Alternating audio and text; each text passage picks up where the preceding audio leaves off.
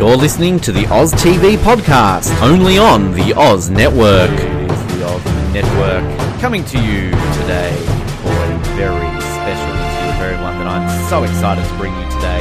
For all the Third Watch fans out there, we are having an interview with the one, the only Mr. Coby Bell, played Tyrone Davis across 6 seasons of Third Watch. The most appearances of any actor in any of the episodes, 127 episodes in total, appeared in all but 5 episodes of Third Watch. So a great chat to have here. Of course, we had Coby on a bit over a month ago in our 20-year reunion special. But this time around, it's plenty to talk about through getting the role, working with a variety of different actors, some scenes that he filmed, and even some fun stories around his early days of acting to his current days of acting. There's basketball with George Clooney involved here, and it's a lot of fun and a great chat that you're going to have a lot of fun with today. So without further ado, here is our interview with the one, the only Mr. Coby Bell. An absolute pleasure to be able to welcome our next guest back to the program. A bit over a month ago, we of course had our big Third Watch 20th anniversary reunion special where we welcomed him for the very first time, learnt a lot, a great deal, had a lot of fun, but it's an absolute honour to be able to welcome him back to the show today to learn a little bit more about his time on Third Watch and his career in general and find out a lot, I am very, very sure. A lovely time to have Mr. Coby Bell back here on the Oz Network. Coby, mate, welcome back to the program. It is an absolute honor to have me on the show. so modest. I love this. This is why we want you on here, just to hear those things, Coby. That's exactly it. Yeah. No, thanks for having me back on, man. I've been looking forward to talking to you again. It's fascinating, I think. You know, we talked a lot during that 20th anniversary reunion kind of about plenty of things, and obviously a lot of great feedback we've received from that, and you know, 20 years, as we said, a long time, and here we are still talking about this show. And I mean, it must be a crazy thing to think that, especially for yourself, because when you started Third Watch, you were still very young. You still had kind of just started acting and been in a few TV shows and that. So I guess it must be one of these things in the world of acting in Hollywood that these roles come about, and you just never know whether you're going to be, after 3 episodes, never talking about again, or talking to a random guy in Australia 20 years later about the legacy of the show. Yeah, it's a trip, man. It's a trip to think that it's been 20 years since we started. And I just feel real lucky to have, you know, been a part of it and to have made the, you know, the relationships, the friendships that I made during that show, that are still, you know, some of my best friends to this day. So, yeah, it was great. It was great. And I mean, you know, it's funny. I'm actually right now working with Chris Chulak again, and I hadn't seen him in so long. You know, Chris Chulak was one of the executive producers of the show, and I'm doing a guest arc on Seal Team, which is a show that's on CBS. This season I'm doing, I don't know, anywhere from like 6, 7, 8 episodes, something like that. So I just got to hang out with Chulak. We were talking about the old times just a couple of days ago. I mean, it's crazy. Fantastic. Because it's always interesting with those connections. I'm sure, like, it's a big world, the world of Hollywood, but then I guess also it can be quite small when you all of a sudden you do end up working with someone, particularly where you've had such a long stint on a show as you did with Third Watch. Because is kind of when you got the role of Third Watch, you'd had a guest stint on ER. Had any of that connection worked into the Third Watch role? Because obviously ER and Third Watch are kind of connected. Or was it somehow different when you eventually got that first script for Third Watch when it first happened? No, yeah, there actually was a connection. I didn't know it at the time. I was pretty naive to how everything worked. ER was my first job ever. So that was my, like, right out of college, first time being on TV was on ER. And then after ER, I did a bunch of guest spots the rest of that season. And I didn't know that they kept me in mind from that guest spot that I did on ER when they were developing Third Watch. And I had zero idea that I was like their top pick for that role the whole time. And I was oblivious. So the show, Third Watch, is still being developed. I actually became a series regular on another show just for one season called L.A. Doctors, which was this show on CBS. It only went for a year, but it's actually how I met my wife, so that was pretty cool. Perfect. And then that show ended, and then I went right in and got Third Watch, and then, you know, went off the races from there. The rest is history. I need to ask, because it's funny with ER, because I'm a big ER fan, kind of. It helped me get into Third Watch. But do you remember much about your role on ER, Coby? Because I remember your lovely little brief arc on ER with your patient, yeah, and the little thing that happened to him when you were getting examined. Yeah. It was he was a track runner that was having, like, complaining of shortness of breath, and then when they go to check it out, it turns out that he has testicular cancer. Mm. And then when who was it? Maria Bello. Mm, mm-hmm. Maria Bello. She was the doctor. He was that was taking care of my guy. And so during the examination, when she's checking out the guy's junk, he gets a boner. He does. And yeah. Yeah.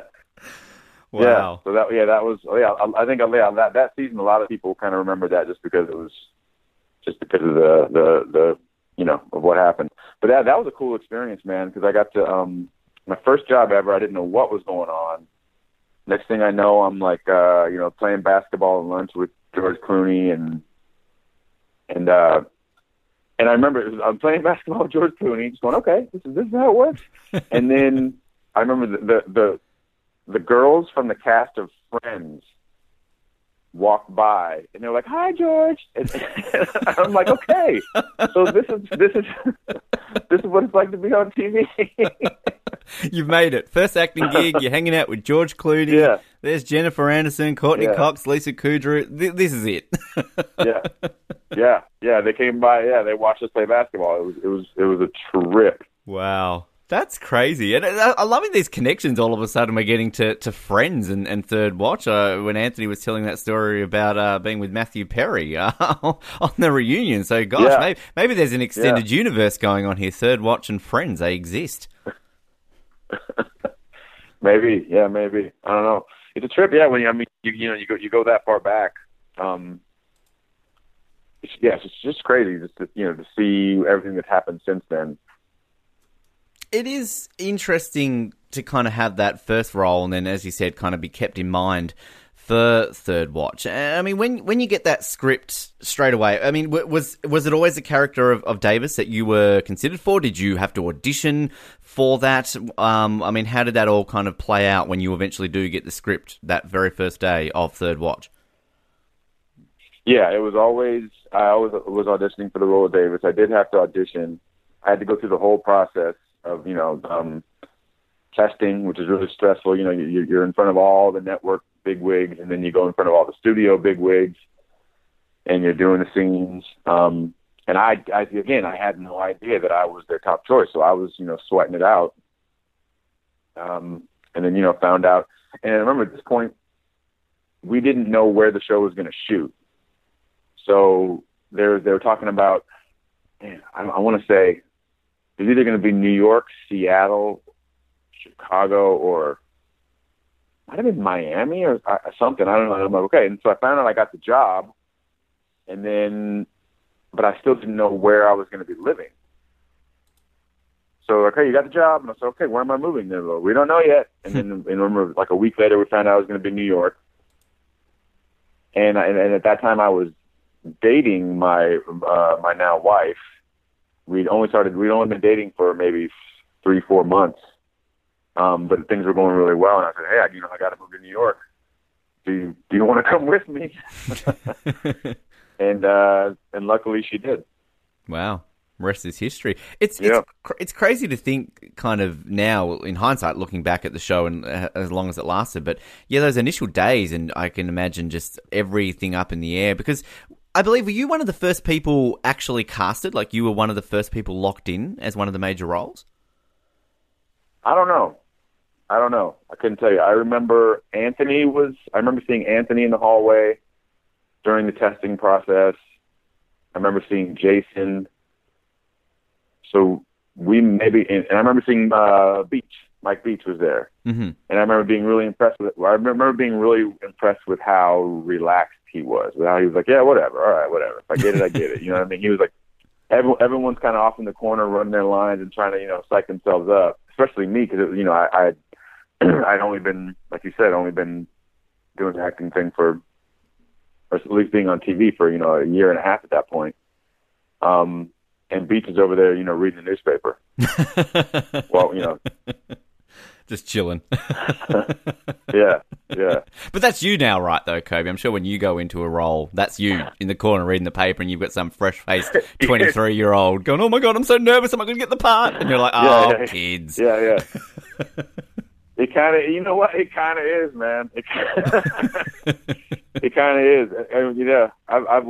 I've been so lucky just as far as getting on things that stay on. Since Third Watch, I've had a lot of good long runs on other things. So yeah, after a while, you kind of those nerves. I mean, those nerves don't always go away. Cause at this point, it's for a different reason. I'm like, okay, I got to get this job.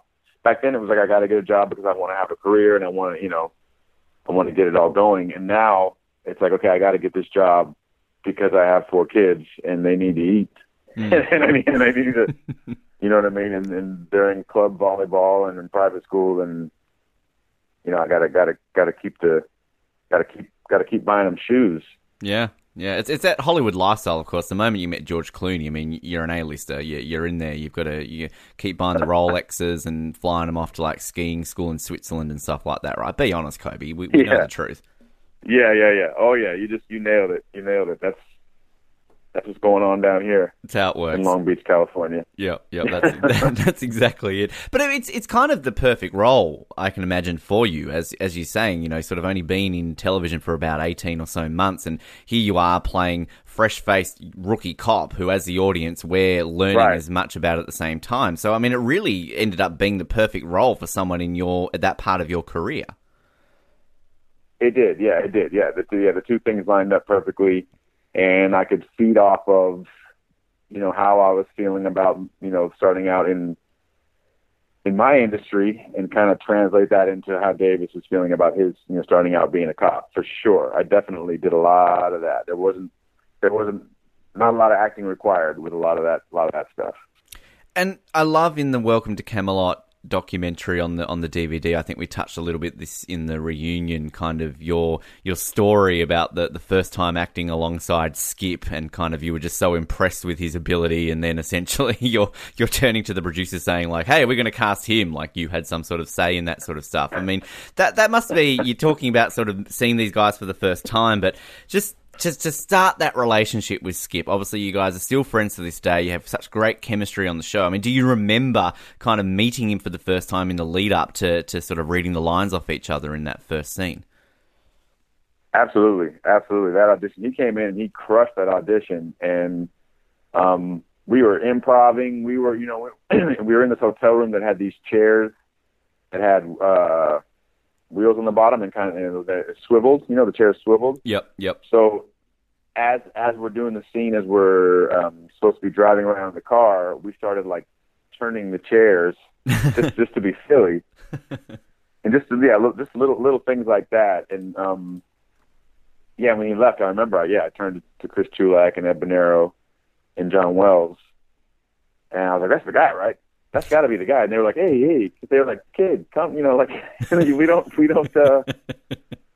we're not going to jump to that, to that conclusion yet. But, I'm glad he ended up being the guy. Definitely.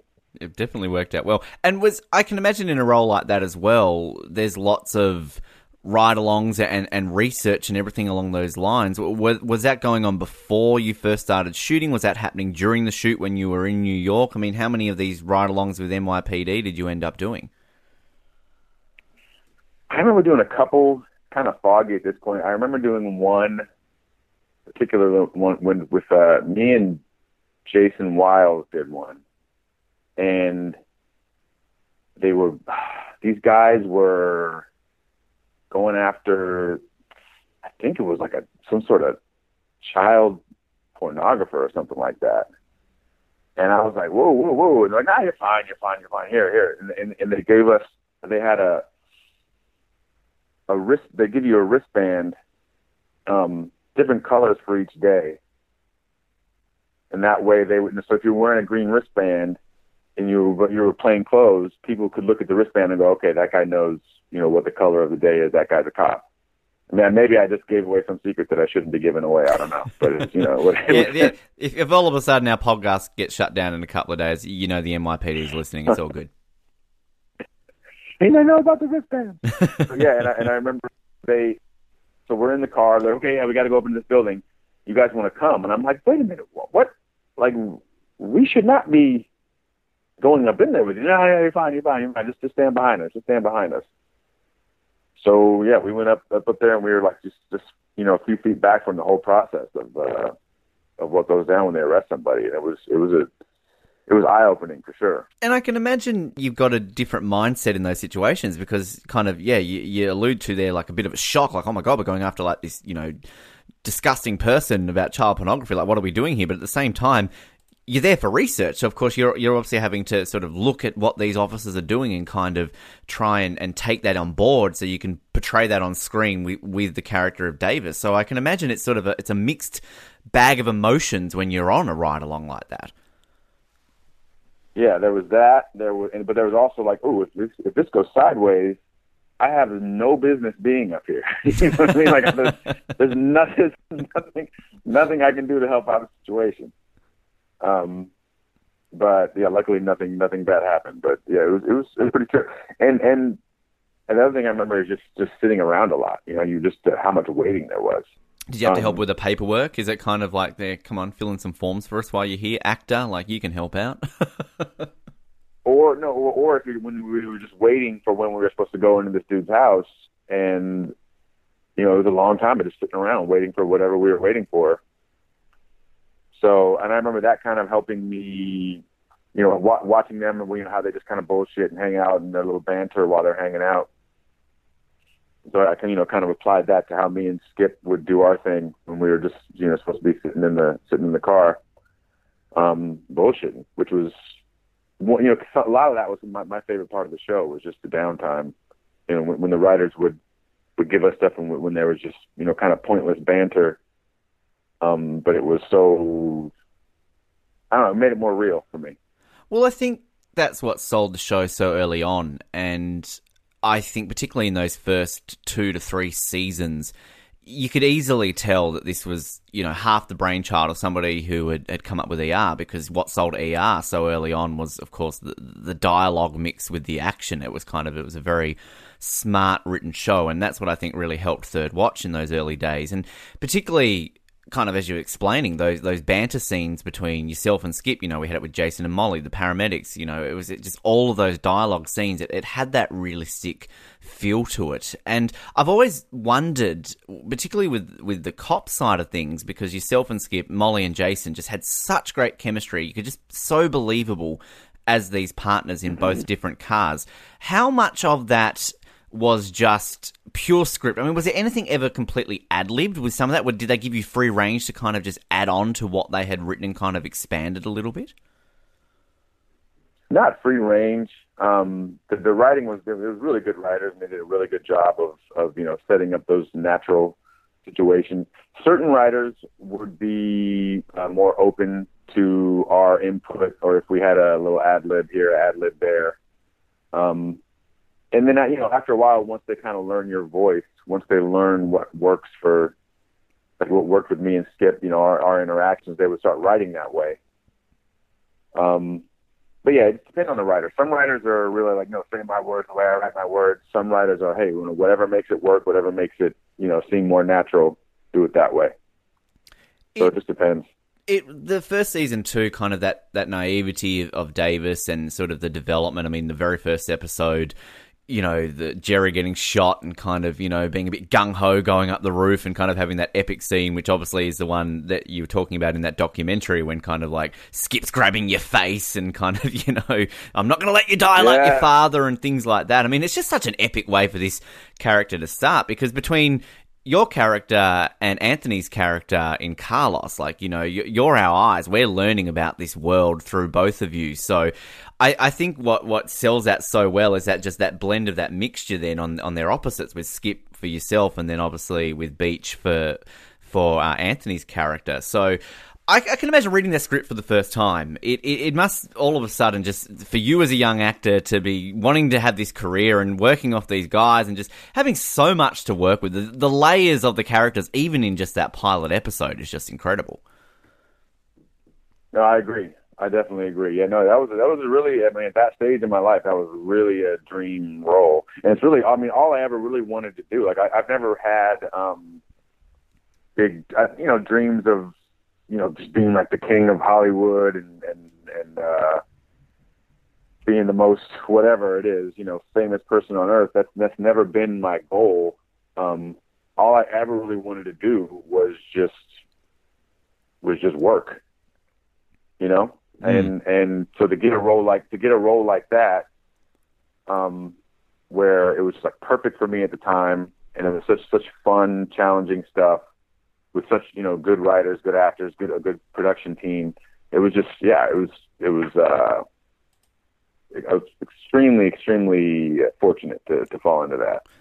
On the flip side of that, though, I can imagine as a young 20-something actor in his first major role in a total second major role, but on a show that maybe lasted a little bit longer than L.A. Doctors, it must be a little bit nice, though, to kind of all of a sudden have a few people recognize you, a couple of media interviews here and there, maybe a few premiere parties. I mean, like, was it a bit exciting? Like, oh, I'm getting a bit of a taste for the high life here, just for a moment. I've never been that guy. Like I would much rather just go to work, do the best I can, and then just go home, you know, go home or you know, go hang with a couple friends.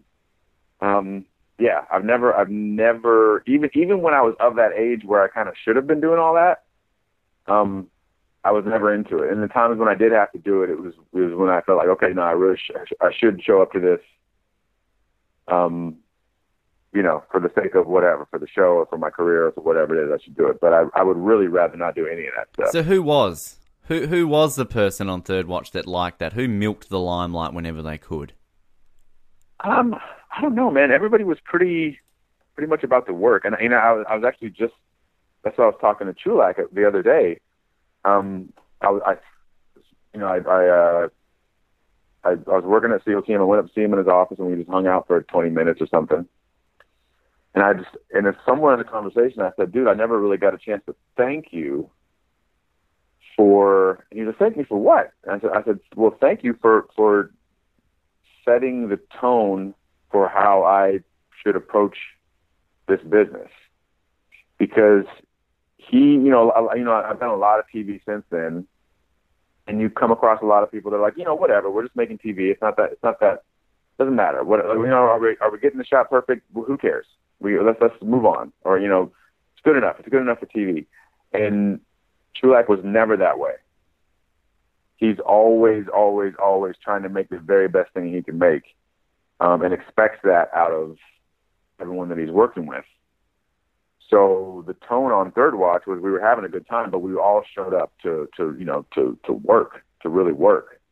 So all the other actors on the show were kind of had the same attitude. I mean, I remember Anthony. Anthony and Bobby would go to stuff. But I don't know if they were doing it because, you know, it fed their ego or anything. I think they were just doing it because they knew it was good for their careers, you know, to get out there and get more publicity. And that was the one thing that I never understood when I was young, is that, like, publicity can equal more work. I was always like, no, I got the job and I don't need to do anything else, you know? Which is how I prefer to do it. But I do see now that, you know, there are benefits to you know, if you get a little publicity, then it's easier to get other roles. Was obviously you're mainly working with Skip and then, of course, you know, intersecting with Jason and Molly's characters, you know, being the police arc.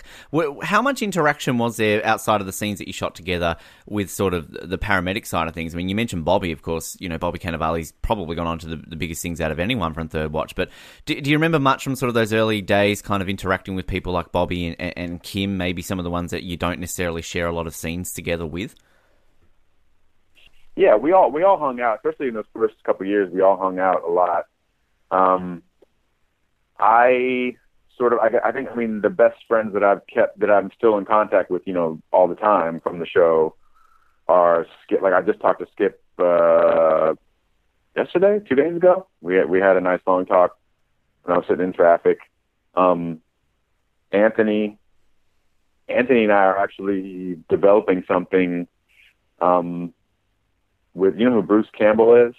Yes. So Bruce, I was on Burn Notice with Bruce. Yep. And he just got done doing, you know, actually in New Zealand, he was doing Ash versus Evil Dead out there. And anyway, Anthony and I had this idea. This is a trip. I'm totally going on a tangent here, but Anthony and I had this idea 15 years ago, like towards the end of Third Watch. I had this idea. I brought it to Anthony. We started developing it.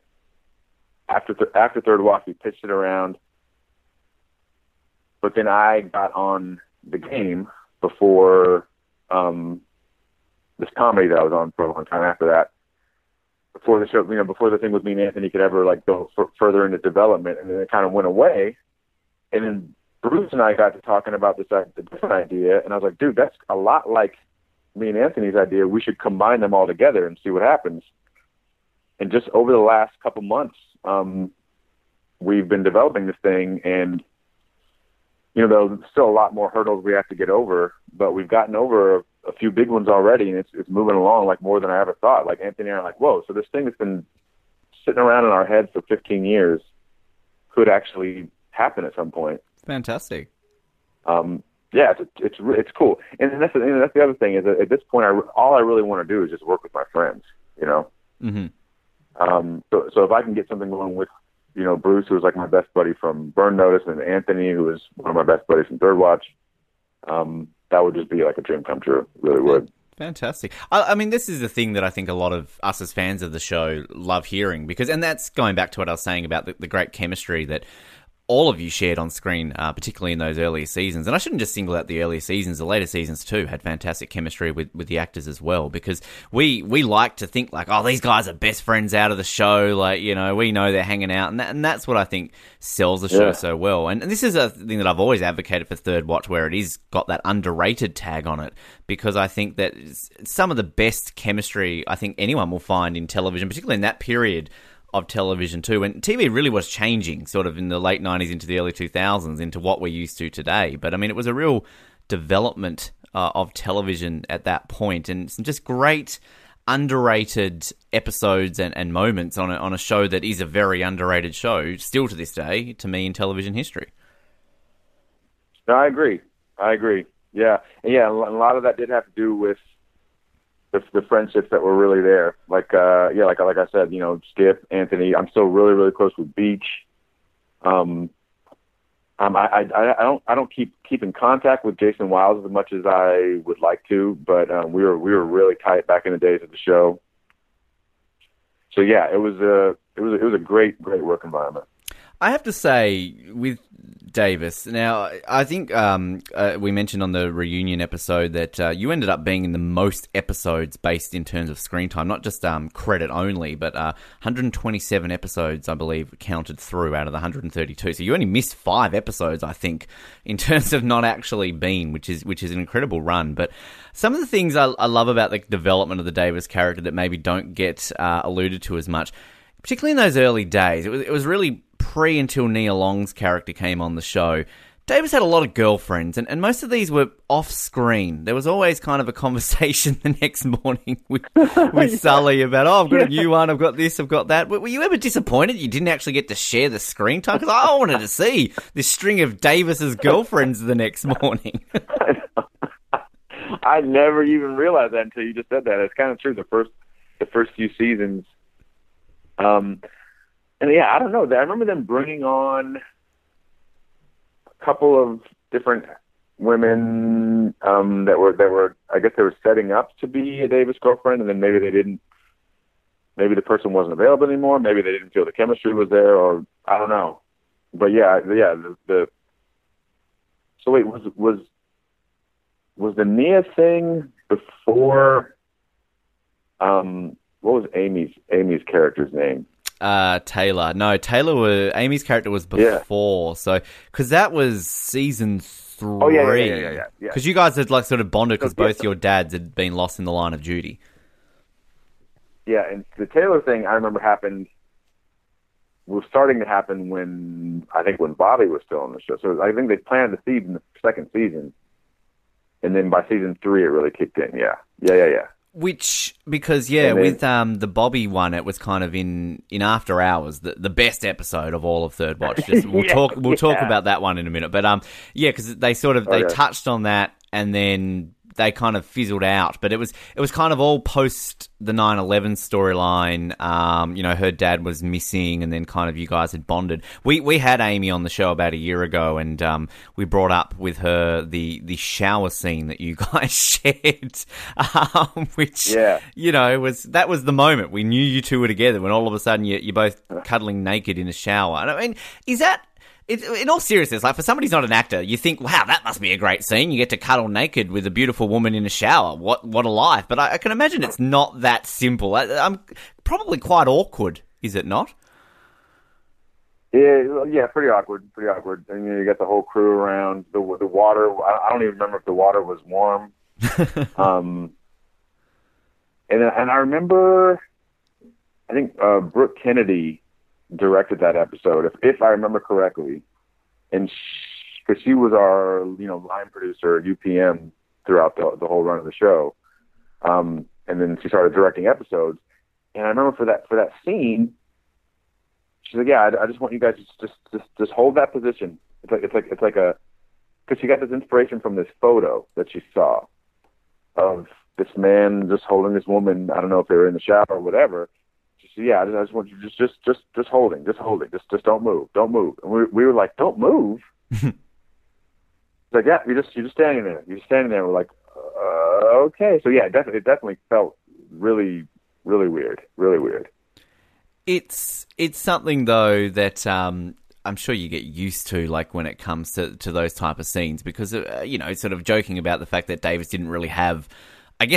Taylor was Davis's first proper girlfriend to that point, 3 or so seasons in. So, yeah, and it just adds to layers of a character. I'm sure once you are developing a character, you've been with that character for a couple of seasons. You know, you're wanting to expand further. Do you really find yourself wanting more? Because the more you get into that character's head, are you thinking by, like, the second or third season, well, why hasn't he got a girlfriend? Surely at this point in his life he would be settling down a little bit. Or is it the opposite? Do you think, well, no, if this was me at that point in my life and I've got this crazy job with these crazy situations, I'm not mentally going to be in a place to have a serious girlfriend at this point? I don't know. I always just kind of took it as it came. I didn't question very often, you know, where the writers were going with my character. I was always pretty happy with what they did with him, if I can remember correctly. I mean, it's funny, you bring up these things, and then I have to, first of all, you're, like, sparking these memories, and then I got to, like, just kind of shake the dust off the memories real quick and try to, like, formulate them into a thought. But yeah, if I remember correctly, I was always kind of fine with where they were going with it. And as far as how it mirrored my own life, no, I mean, I was in a very serious relationship. You know, like I said before, my girlfriend at the time, who's my wife now, she moved out to New York with me. We were together, and I think by, man, what season was that? Well, it must have been by season 3. We we either got married or were planning on getting married. But I got married when I was 26. So yeah, season 3, I think. Wow. So it wasn't where I was in my life compared to where he was in his life for sure. In that second season is by far my favorite, and sort of we advocated for a lot of it that it's.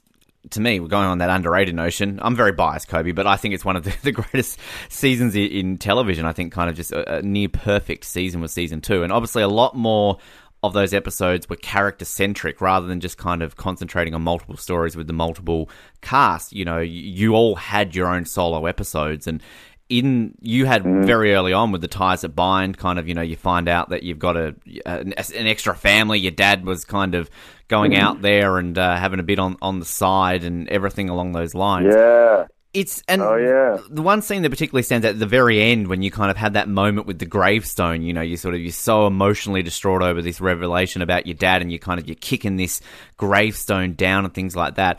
On that development though, like... As an actor, young actor, coming through, learning your craft and that, are they the moments that you really strive for, those overly emotional ones where you can kind of really just unleash and kick the shit out of a gravestone and really kind of bring that emotion to the screen? I think at that point, I don't know how to explain this, but... I was so in it that I wasn't able to really, like, you know, rise above it and look at it and like sort of critique it and be like, oh yeah, this is the moment I've been waiting for. It was just kind of like I was like, okay, they give me the script, and I was so connected to who Davis was that I would kind of like, it was like I said earlier, like there wasn't a lot of acting required because I felt so connected to what was going on. Whatever they wrote, I felt like I was living it, you know? Yeah. I think at this stage, you know, this stage further along in my career, I look at everything from, you know, the eyes of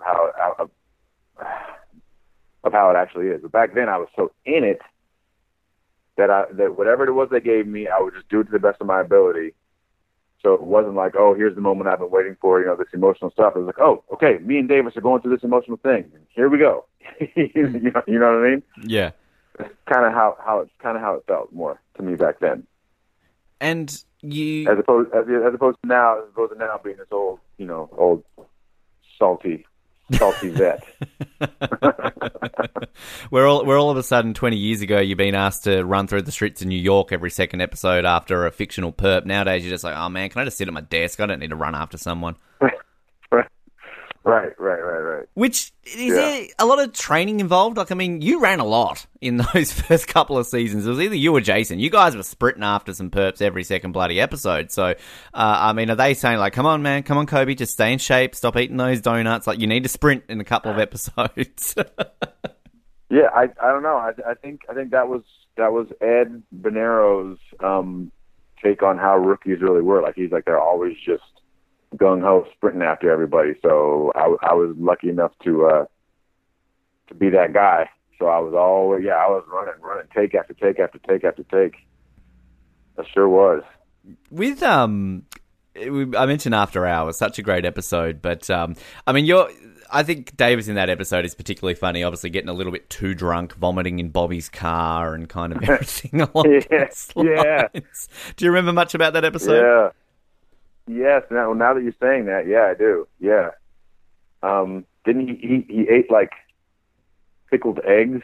Yeah, because some of the great stuff in that is sort of you're on the curb, I think, with Alex, Amy Carlson's character, and kind of you just hear Bobby in the background going like, "Is that egg? What is that? Is that egg?" And you're like, just, yeah. He's so mad that you've ruined his beautiful car. Yeah, that was fun. I remember that. I do remember that. Man, memories come flooding in. You need. When do you watch it? Do you like? Is this something that you do? You watch your work? Do you like to watch what you've acted in? Well, yeah, I do. I'll watch it right after. You know, I'll watch it like when it airs or shortly after. But I haven't watched any of the old stuff in a long time. My kids, my older girls, started watching the first season of Third Watch. I think not all seasons are available out here for some reason. It's really only the weird. First two. The first two seasons are the only ones that have actually ever been released on DVD. Man, so I remember my daughters watching it a couple years ago, and them just tripping out at how young I looked. And that's all they were talking about. They're like, "Daddy, what you look like a kid. You look like a kid." I was like, yeah, well, yeah. But no, I haven't. Yeah, I haven't. I don't really go back, and I'll definitely watch it to learn. Right when it happens, I want to watch and learn from my mistakes, and so I don't make them anymore. But I don't go back and watch. I've actually, I probably shouldn't mention that because there's something that's one of my old things looks like it's coming back. Is it Third Watch? Coby, are you giving us an exclusive here? Is it Third Watch? Is it coming back? Isn't it 2020 Netflix reboot? Come on. Yeah, I can tell you that it's not Third Watch, but I spoke too soon because I guess I can't say what it is, but. But yeah, if it does look like it's really going to come back, I may have to go back and sort of watch some episodes to kind of remember exactly where my head was when I was playing the character, And I guess that's the state of the industry right now. It's it's all well and good to say a show's ended, but certain shows are getting revived all the time. Is that something extra that you've got to be aware of, that if a show ends that you might be needing to revisit that character at some point in the future? Yeah, well, I'm definitely all for it, especially for jobs. I've been lucky enough to be on jobs that I really have loved. Loved playing the characters, loved working with the people. So, if any of them were to come back, I'm totally happy. Totally happy to revisit it. But it's a legend that's going on a lot these days. Yeah, there's a lot of reboots. Which, some are hit, some are miss. I guess that's the case with anything, really. It's not just reboots. Regular shows are like that too, hits and misses as well. So, it's one of those things where it depends on the show, doesn't it, really, about whether you kind of hear something's coming back and you're like, Murphy Brown, do we need that again? I don't know. Yeah. Yeah, and it's funny because I don't even really look at it that way. I'm looking at it more like, an opportunity to work with my friends again. Yeah, I'll take it. Yeah, for sure. That's kind of how I look at it. And then and if it does end up being a great thing, then cool. And if it ends up being overkill, then we learn from that and we move on. Exactly. It's interesting too, like with the episode like After Hours, kind of, Third Watch generally would always have that one episode, maybe even two per season, where it's kind of, let's have the big job, let's have the big group together. You had that in season one with Ohio when you were kind of all hanging out at I think it was the Hillary Clinton, Rudolph Giuliani debate, and then all of a sudden you've got this After Hours one. So I guess it's kind of like going back to the friendships formed. It must be great to have those sort of big ensemble episodes where you've got that excuse where just basically all of you can intersect and work, because After Hours as well, Amy Carlson's the new kid on the block, but that was then there's 10 of you at that point. You've got the original 9 of you plus Amy Carlson. I don't think you really had an episode after After Hours where you had so many of you being able to work together, because Bobby would leave a few episodes after that, so that was kind of the last OG episode where all of you were together all at once. Yeah, I guess so. Especially on... it's kind of funny to say this, but especially on the days when there's not an actual, not a lot of, if you're on a day when you don't have a lot of lines, a lot of stuff to concentrate on, when you can just kind of hang out and have fun with everybody, mm-hmm. Those are the best. Those are the best. If it's everyone on set together and there's not, because I think, what was it? Might have been towards the end when, and I guess it was the very, very end, when Anthony and, Yvonne's characters got married. Yep. When Carlos and Holly got married. Correct. Yep. And I remember just shooting that stuff, just those little montage scenes of them getting married, but everybody was there. It was like a party, That's fantastic. Who, we spoke with Kim Raver about a year or so ago, and she talked a lot about kind of there was lots of pranks going on set, particularly in the firehouse. Was that a similar thing over on the cop side of things? Were there sort of jokes and sort of games and that being played sort of in between takes? Yes, absolutely yes. Absolutely, yes. First one that pops into my head, for a while there, we had Anthony and I. There was this battle. I think this might have been when Josh came along. When what was his character? Finney. Finney, yeah. Yeah. So I feel like this is in those years when Josh was there. We would take the surgical gloves, or the gloves that the doctors wear, mm-hmm. and we'd fill them up with water, and we would go up to the roof of the. It was like a 3-story building, and we'd go up to the roof, and we would wait for someone like Anthony or someone to go outside And the thing was, you couldn't drop it right on them because you couldn't get the hair all wet. And get the wardrobe all wet, but you wanted to drop it close enough to them to where it just scared the crap out of them. So when the water balloon or glove balloon or whatever you want to call it would explode, yeah, it's just to scare the crap out of them. And then I think we may have talked about this on the 20th anniversary one. We would fill the big syringes up with water and have like squirt gun fights with them, and the whole rule with that was you couldn't affect the shot. Like, you couldn't get it in their hair, you couldn't get it in their face, you couldn't ruin any part of the wardrobe that was going to be seen in the shot. But if you knew they had already done the wide shot and now they're coming in from just the waist up, you could go and like squirt someone right in the crotch and make them look like they like they peed their pants, So yeah, I remember one time. Josh and I had an epic battle going on, back and forth going on. His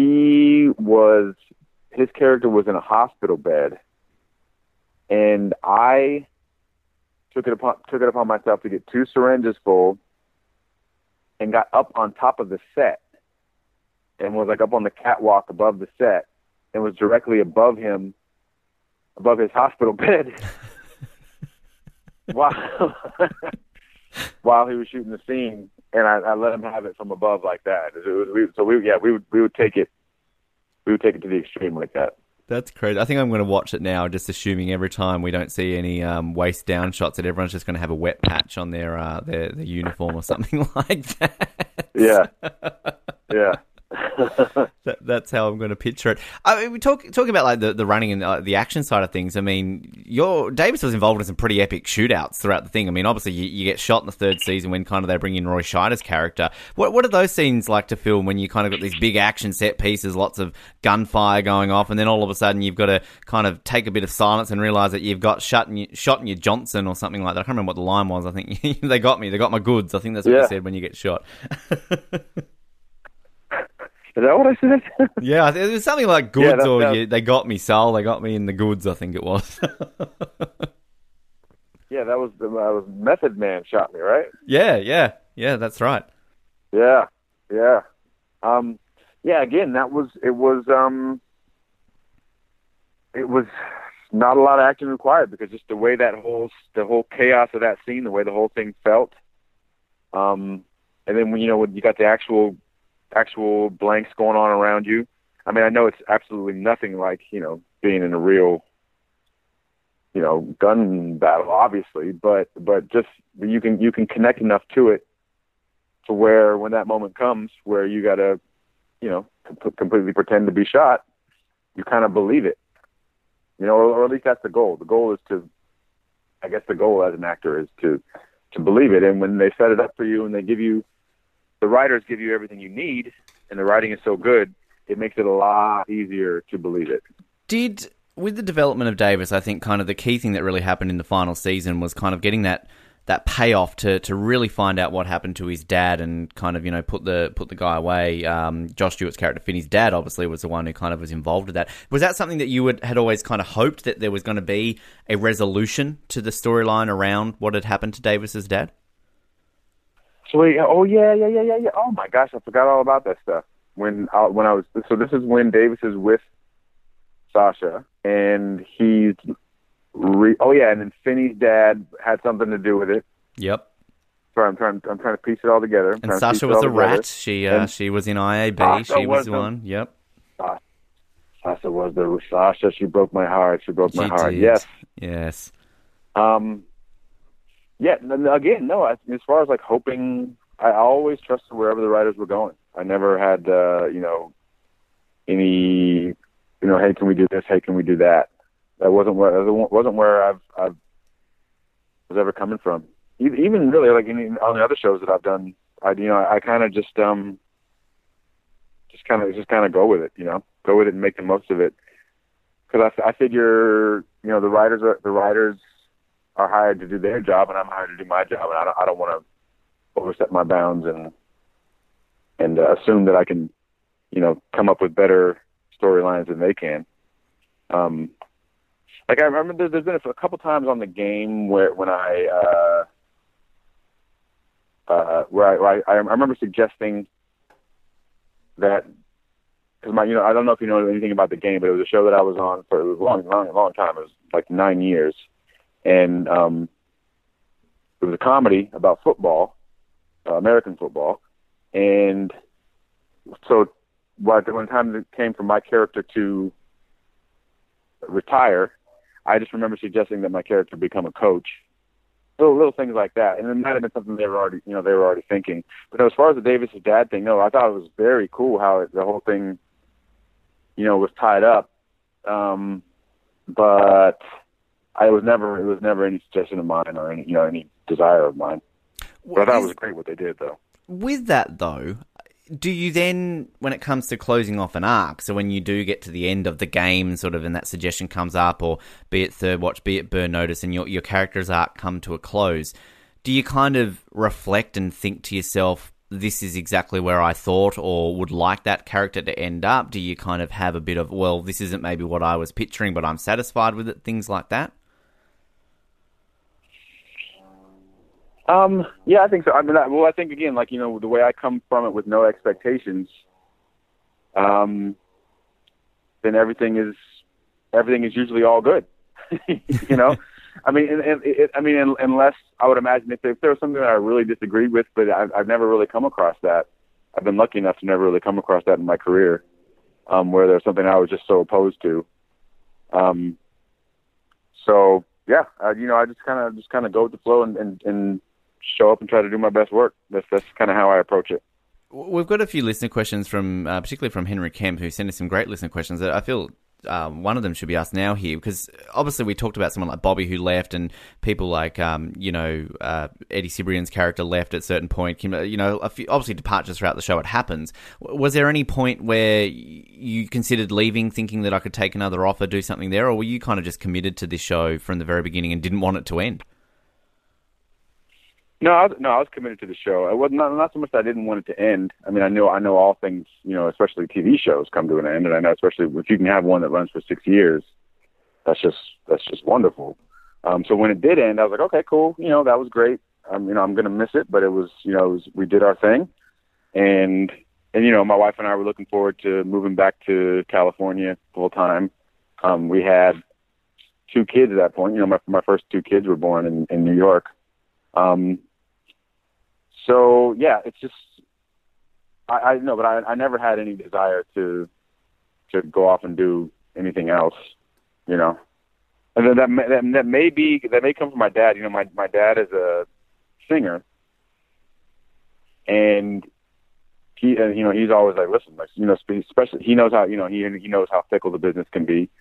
And he's saying, look, if you get on something good, you ride it till the wheels fall off. Especially in my case, when I was still totally enjoying it, So I never felt any desire to jump ship.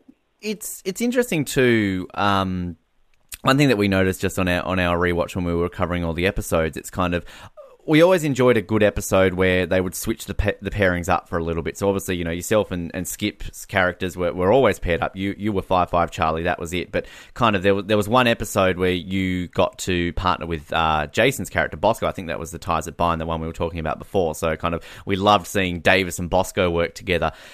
Did you enjoy those ones too? Because I think the only ones we never got to see you work with, I don't think you ever got paired with Molly's character. We never saw a Davis and Jokic episode, which would have been quite unique, but yeah. I mean, I'm sure that could be fun to change it up. Working with Jason, I mean, God, that would have been fun.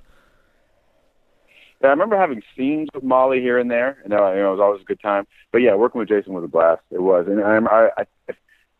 that was the Ties That Bind episode when we worked together. I believe so, because I think that was when you were shitty with Sully because he had kept that secret from you that your dad had been sleeping around. Yeah. And I remember, and Davis kind of ended up. He was kind of like Bosco's voice of reason, was he not? He was kind of like. He was kind of like the more mature person in the car. Yeah, because a lot through the first season, kind of Bosco had been trying to get into Davis's head, like, get away from Sully, like, he's an old man, you need to come where the real action is, and follow me, all gung-ho Bosco. So I think kind of that was the connection there that you had in that episode. Yeah. I don't remember. Oh, yes. Wait, I remember, did we chase down some dude? Did we chase down some dude and Davis started punching him and the Bosco had to pull him off? Was that one? Yep. Because you were it was kind of intersecting because a lot of that episode you were having visions of your dad, and then I think you were picturing your dad on the ground as you were bashing the crap out of this perp. Oh my gosh, yes. And was that the one where he's like I somehow went in the water, I was sinking in the water or something like that. Yeah, and he was up on the bridge. I think that was a helicopter crash. That was a helicopter crash episode where you dived in and kind of tried to save the person in the helicopter. No, but I think there was one where he was having a dream or a vision where he was. Oh yeah. You were floating. Yeah, you were kind of in the tank floating. Yep. That's the one. Yep. Yeah. Yes. And because I remember. I think I remember showing up to do that scene, and I was in my cop uniform, and I can't remember who it was. Was it the director or one of the producers? Like, no, you need to be in a Speedo. And I was like, why? They're like, oh, because the backstory is Davis was a swimmer. And his dad used to take him to the beach. I'm like, wait, but that's not in the story at all. That's only in your head. It would make no sense for this dude who's in a cop uniform to be having a daydream, and then in the daydream he's not in his cop uniform. He's in a Speedo. What sense does that make? I just remembered that when you brought that up. You dodged a bullet then. You dodged a bullet having not been a Speedo then. Well, it just would have been weird. It would have made zero sense. But yeah. I remember falling there, and I had to.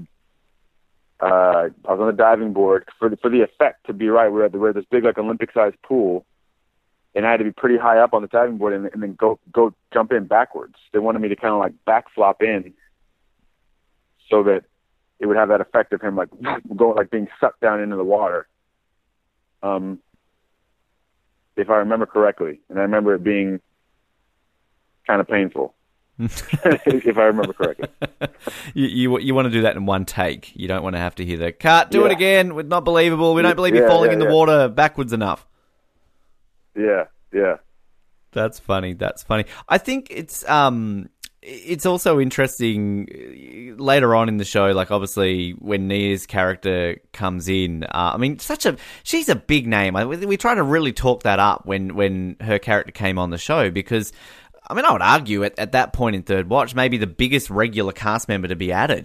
That must be pretty amazing to have Nia Long show up on Third Watch, and then obviously your character gets quite a bit. You get her pregnant at the end, I think, from memory. Yeah, I do remember having those, being like, wow, so this is somebody that only, a few years ago, I had a crush on her, whatever, or from being her being in movies, or maybe it was from when I was a teenager when she was on Fresh Prince, mm-hmm. or whatever it was. I remember her. Remember thinking of her as a movie star, being like, oh wow, I get to work with Nia Long. And then of course you get to know her, and she's just she's just Nia. She's cool. It's also. With so many episodes that you did, as at 127, I know we kind of asked this question on the reunion episode, and you sort of mentioned the cop funeral as one of the standouts. Were there any other sort of episodes or moments that you do remember that kind of that stood out more than any of the others that you did over the 6 seasons of Third Watch? There's a lot. I don't know if I can conjure them up. right now. I mean, I think I mentioned the one where I accidentally shoot the dude. Mm-hmm. And then his wife, and I mentioned on the 20th anniversary thing, I mentioned how hard the woman actually slapped me in real life. Man, remember the big hospital battle? Yep. The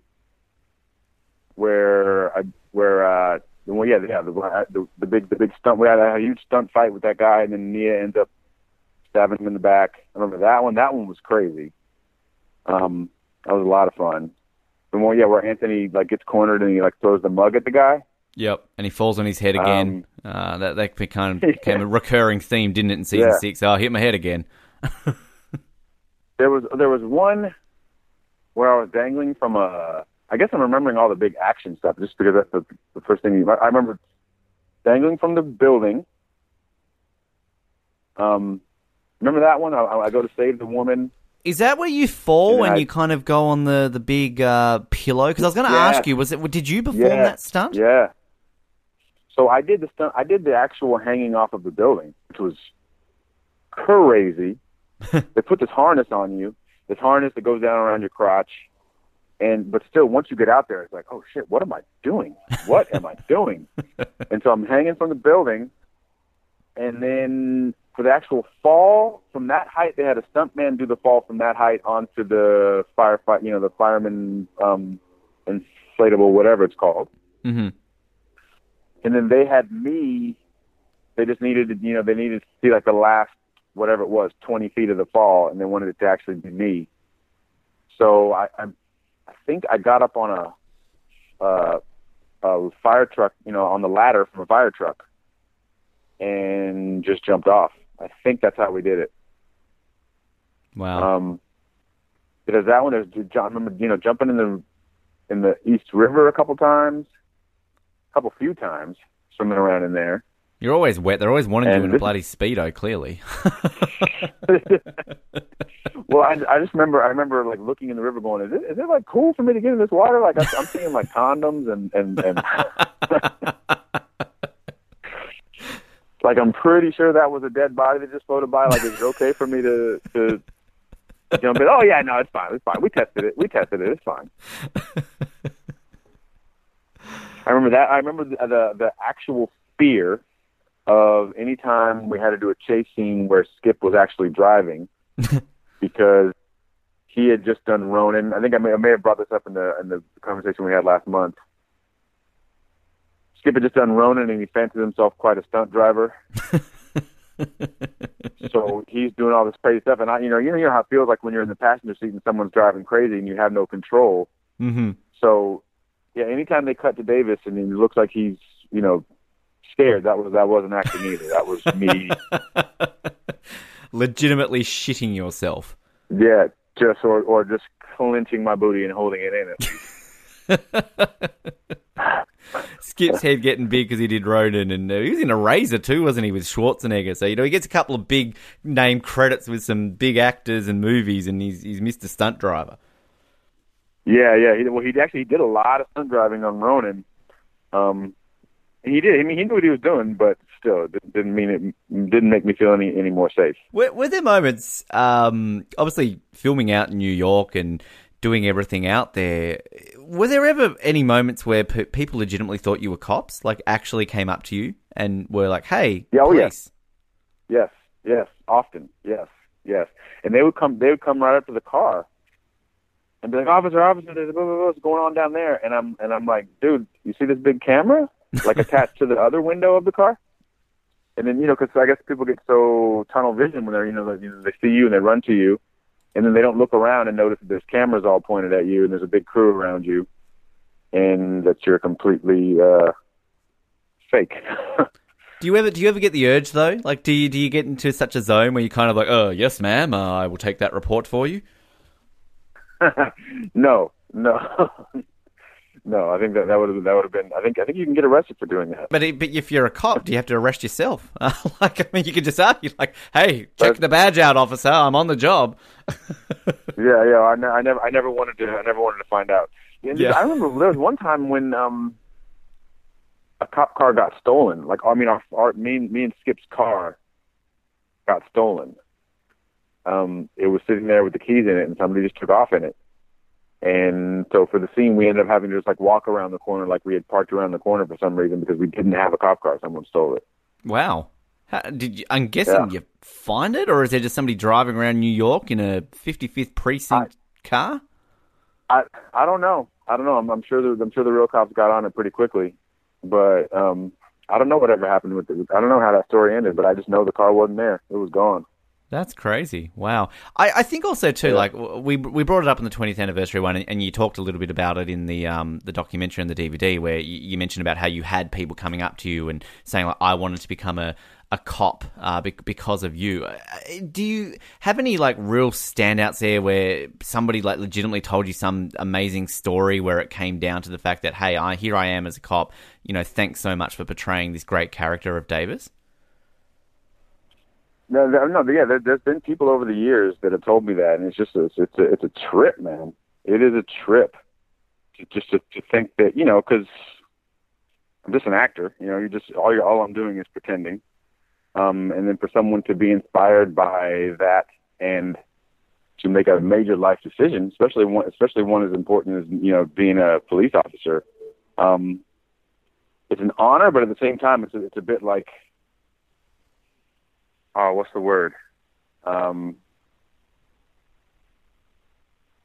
Is it overwhelming, I guess, in a way? Mm-hmm. You know, to just to think that it has. I mean, just in the same way that it's kind of overwhelming to think that, you know, right now I'm talking to you. You were a kid in Australia when this show was on, and it affected you in such a way so that I'm talking to you about it now. But, you know, like when I'm on set, you know, 15, 20 years ago, I'm not thinking about some kid in Australia, you know, or how it's going to, how what I'm about how what I'm doing is going to affect some kid in Australia. I'm just there trying to do my best, you know. Mm. Because it's funny. It's funny how you can affect people's lives without even realizing it. Well, especially with a show like Third Watch too, because, you know, going back to my point when I was saying about how it's underrated, I mean, obviously Third Watch wasn't like, you know, it wasn't like ER, it wasn't the number one show in America, it wasn't winning all the Emmys, but I mean, it still had a bit of a fan base as well. So did it ever surprise you that Third Watch kind of didn't take off as much as maybe ER did or some of these other shows, and kind of just went under the radar a little bit and was just kind of a solid show without having massive, massive success? Yeah, I don't know if it was... if it surprised me, but I remember not really fully understanding, because I did believe it was a really good show, and I did believe it was, you know, what we were doing was really good television at the time. So I didn't fully understand, but that's TV. You know, you never know if something's gonna click all the way like ER did, or click just enough like Third Watch did to where it, you know, stays on and has a good run and has good, you know, critical acclaim, but not the kind of popularity that a show like ER has. You know, you just never know. Henry Kemp, a couple other questions he has. One of the ones here, which I like, aside from Sully, you know, did you have a favorite character in the series? Ooh, man, that's a tough one. That is a tough one. I don't know if I do. Just say Sully. Sully's an exciting. I'll let you get away with Sully. What? Well, no, I thought we were saying Sully is the given. I thought we were saying Sully is he's so perfect that even when you can't think of another one, he still is the answer, because that's just Sully. Yeah. No, I don't know. I think it was more the show as a whole. You know, how everybody together as a team worked. Did you have any? Henry also adds as well, you know, ask your best memory with Skip while filming. I mean, we talked a little bit about sort of the whole Mocker Hans kind of thing in the reunion. But I mean, were there any other moments, that sort of best memories you had across those 6 seasons with Skip? So many, man. So way too many to even narrow it down to one. It just, we just lucked out, you know, sort of coming across each other's paths at the right time in the right place. Because we've just been, he's one of my best friends to this day. And, even at the time, I was 23, he was probably like my age now, like 44, somewhere around there, maybe 40, 42. But we just like clicked. It's like we had so much in common. Our sense of humor just like locked right in right away. Like we just understood each other right away and became close friends right away. So yeah, and the same, kind of the same with Anthony. Both of our fathers are musicians, and early on in the run of Third Watch, we connected through music a lot. We would, and same with Skip, we would all get together and just like rent out a little jam space and just play music together. Just hop around on different instruments and just jamming. And that was kind of how we hung out for the majority of the run of the show. Because I believe you are or were involved in a reggae band. Is that true? Long time ago, this is before Third Watch. I was in a sort of reggae rocksteady kind of band. But then once the acting thing really kicked into the point to where I didn't have time to do much of anything else, the music kind of became a hobby. But so then it just became getting together with friends and just, making noise, which, Anthony and I still do whenever we can. Not as much these days, but up until a few years ago, we were still doing it pretty regularly. And actually for this project we've been working on, there's a lot of music involved and we've been, making music for it. So it's been fun. I kind of want to see you and Anthony join Skip in Minus Ted and kind of just having sort of like a Third Watch super band going on there. I think a lot of fans would be edging out to see that. At one point I did. I did a show with Minus Ted, playing drums.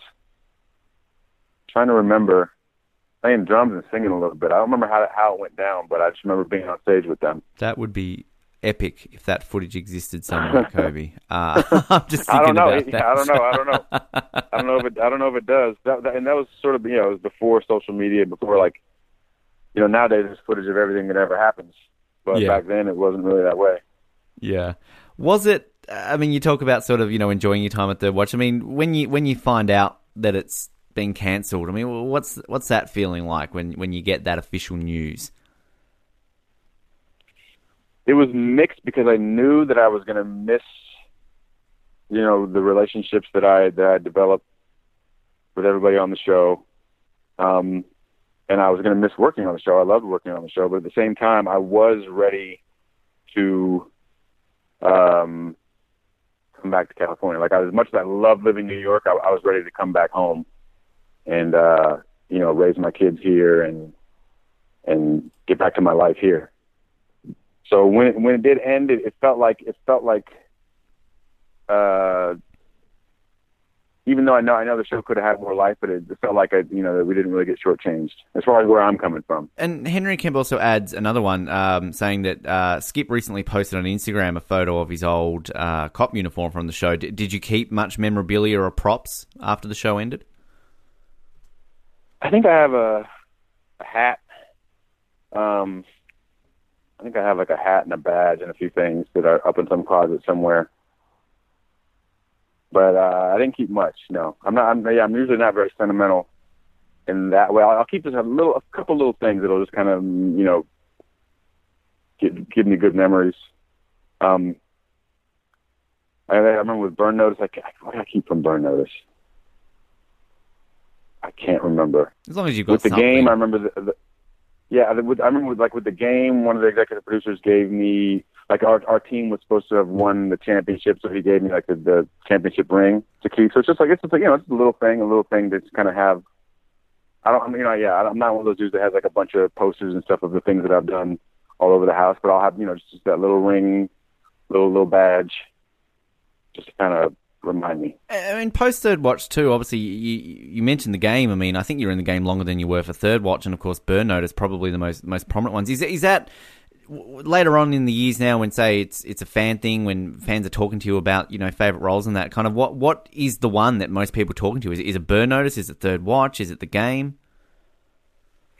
It really just depends. As the years have gone on, it's less Third Watch, especially because Third Watch, for whatever their reason, it hasn't been like on Netflix or been out. They haven't even released the whole thing on DVD. I mean, I think maybe there might be more Third Watch fans still coming up to me if Third Watch was still alive in that way. But yeah, Burn Notice. There's a lot of Burn Notice fans, but I got to tell you, the fans of The Game are extremely loyal. They're extremely, because with The Game, it was on the CW for 3 years. It got canceled, and so that's when I hopped on Burn Notice. But then The Game came back on another network. It came on BET, and then I asked Burn Notice if I could do it, and so they said yes. And so for 4 years there, I was doing both shows at the same time. But The Game, they had, once BET got the rights to it, they did the reruns so much on BET that the fans of the show, we were in their house every day. They're doing like marathons. So I feel like if you're on someone's TV every day like that, they kind of feel like they know you. So when they see you, it's not like, oh hey, there's that dude from the show. It's like, oh hey, there's my good buddy Coby. You know what I mean? So yeah, so they're really enthusiastic fans of The Game. But it's kind of a mix though, as far as like all the different things I've done. And then the last couple of years, I was on a Marvel thing. Yeah, I was going to ask you about that. I mean, that's a whole other kettle of fish, isn't it? Kind of being involved in Marvel X-Men sort of thing, because I mean that's got its own entire fan group, which I can imagine adds a whole different layer to that experience. Yeah, that was crazy. That's crazy. It's just having instant. People who were instantly into the show just because it was a Marvel product. And then, just from early on, they're like, they're flying us places on little, private jets and stuff. I'm like, oh, this is a different deal. But yeah, unfortunately, that one only went 2 years. But yeah, during that, I got to experience, going to Comic-Con, doing that whole thing. So yeah, that's a whole different can of worms. So do you now consider yourself part of the MCU now that like Disney owns Fox and everything's under the one umbrella? Are you officially in the X-Men MCU lexicon? I don't know, man. I don't know. I guess technically I am. I never really gave that much.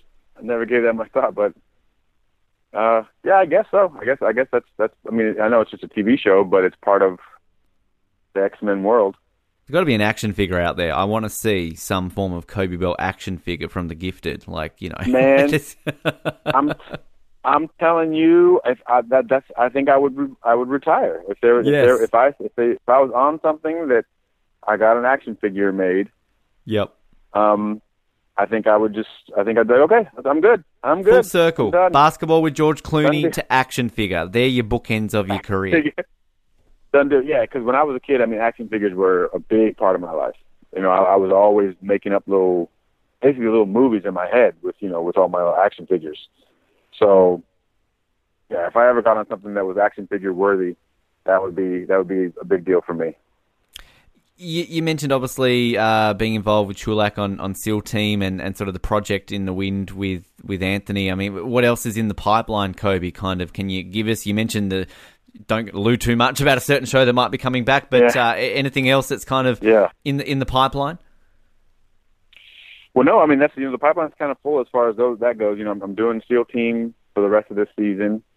I did another episode of Archer, which is so much fun. That cartoon Archer? Yep.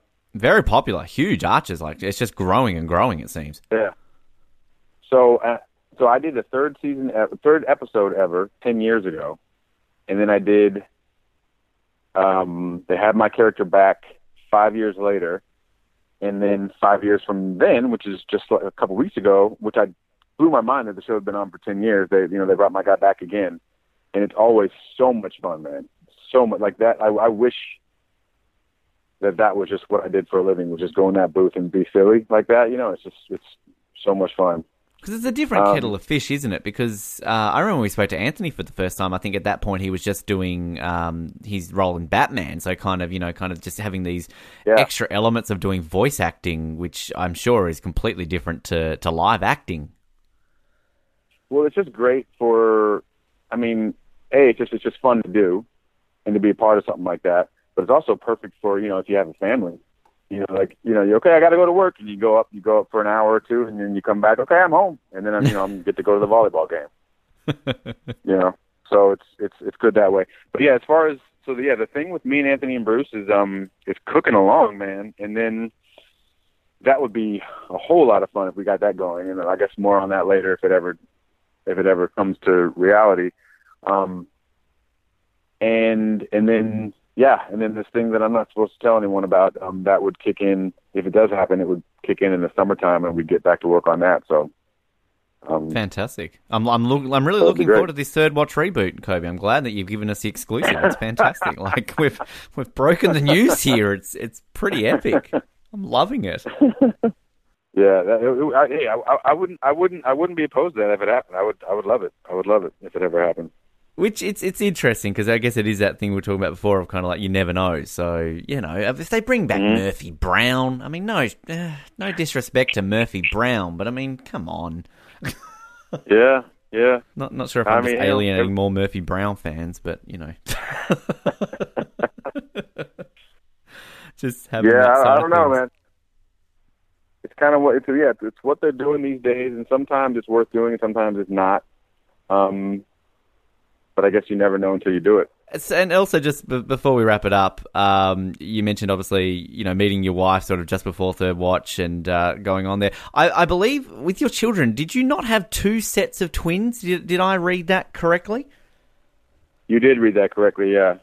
How does that go? You have your first set of twins, great. Awesome. Let's have more children. And you have more twins. Like, do you go into that thing, we'll just have two kids. You end up with four, like, four for the price of two, essentially.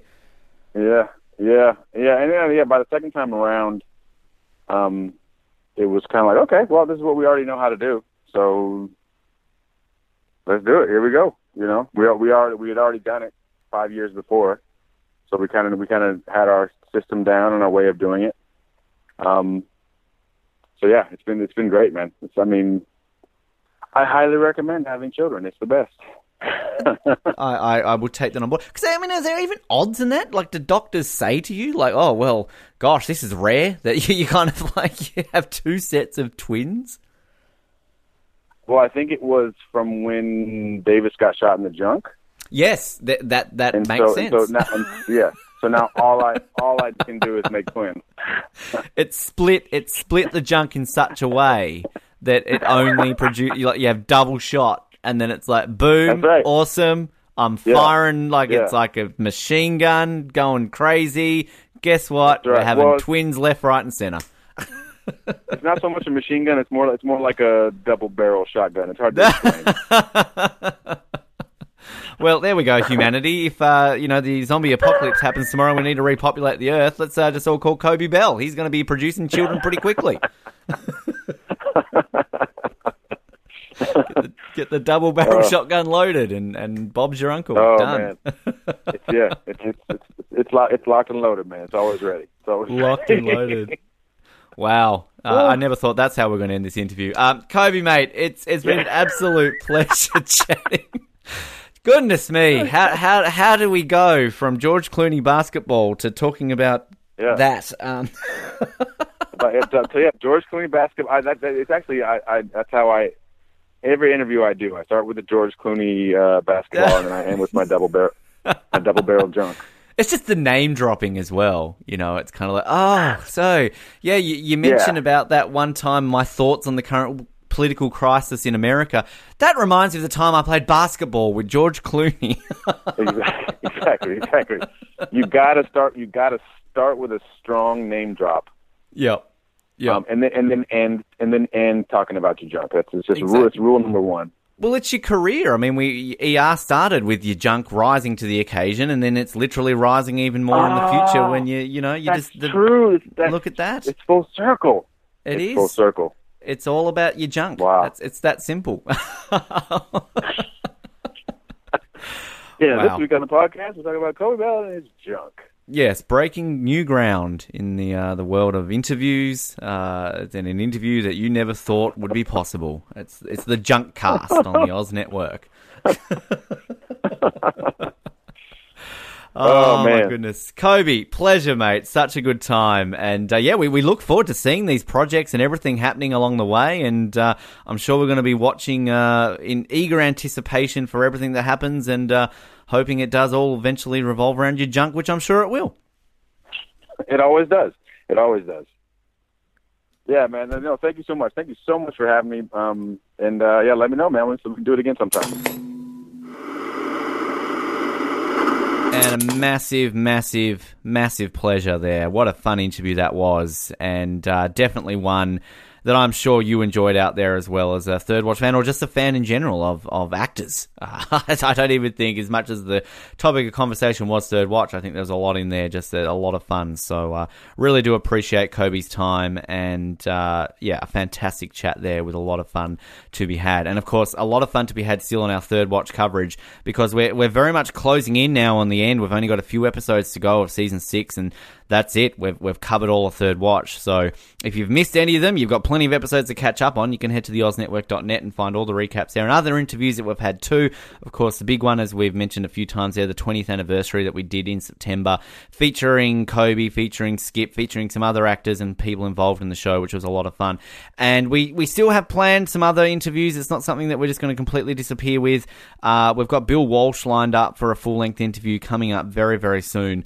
And we also are still very hopeful of securing an interview with Jason Wiles. Sort of, it's been in the pipeline for a long time, and it will happen. It's just a matter of when. So you will know about it when we know about it, and that one's going to be the one that I get really giddy over to get Jason Wiles on the show. So stay tuned for that. It will happen eventually. And outside of our Third Watch coverage, of course, we've got other great things that we're covering. Lost, bit of a hiatus at the moment, but Lost is coming back. Don't worry about that one. We've got our movie recaps happening at the moment. We're getting through all the Star Wars movies in the lead up to Rise of Skywalker, a lot of fun. Of course, Survivor, Island of the Idols coverage is happening as well, and there's random rewatches thrown in there for good measure from Colin and Rossi, and The Amazing Race Australia with Rossi and Jared. So plenty to keep you entertained here on the Oz Network for all tastes and flavours. You're welcome. We're here to entertain you, and we like doing it. Like us on Facebook, follow us on Twitter, subscribe, and all the relevant podcast channels, and please leave us feedback. We'd love to hear what you think of the show along the way, and we always appreciate your support, listening, and giving us that support when you do it. Thanks again to Coby. Thanks for listening, and until next time we speak on the Oz Network, my name has been Ben. Still is, but it will be tomorrow as well. Point is, we're going to go. Thanks. Bye-bye. Thank you for listening to the Oz Network. Don't forget to subscribe to get new episodes delivered to your speakers every week.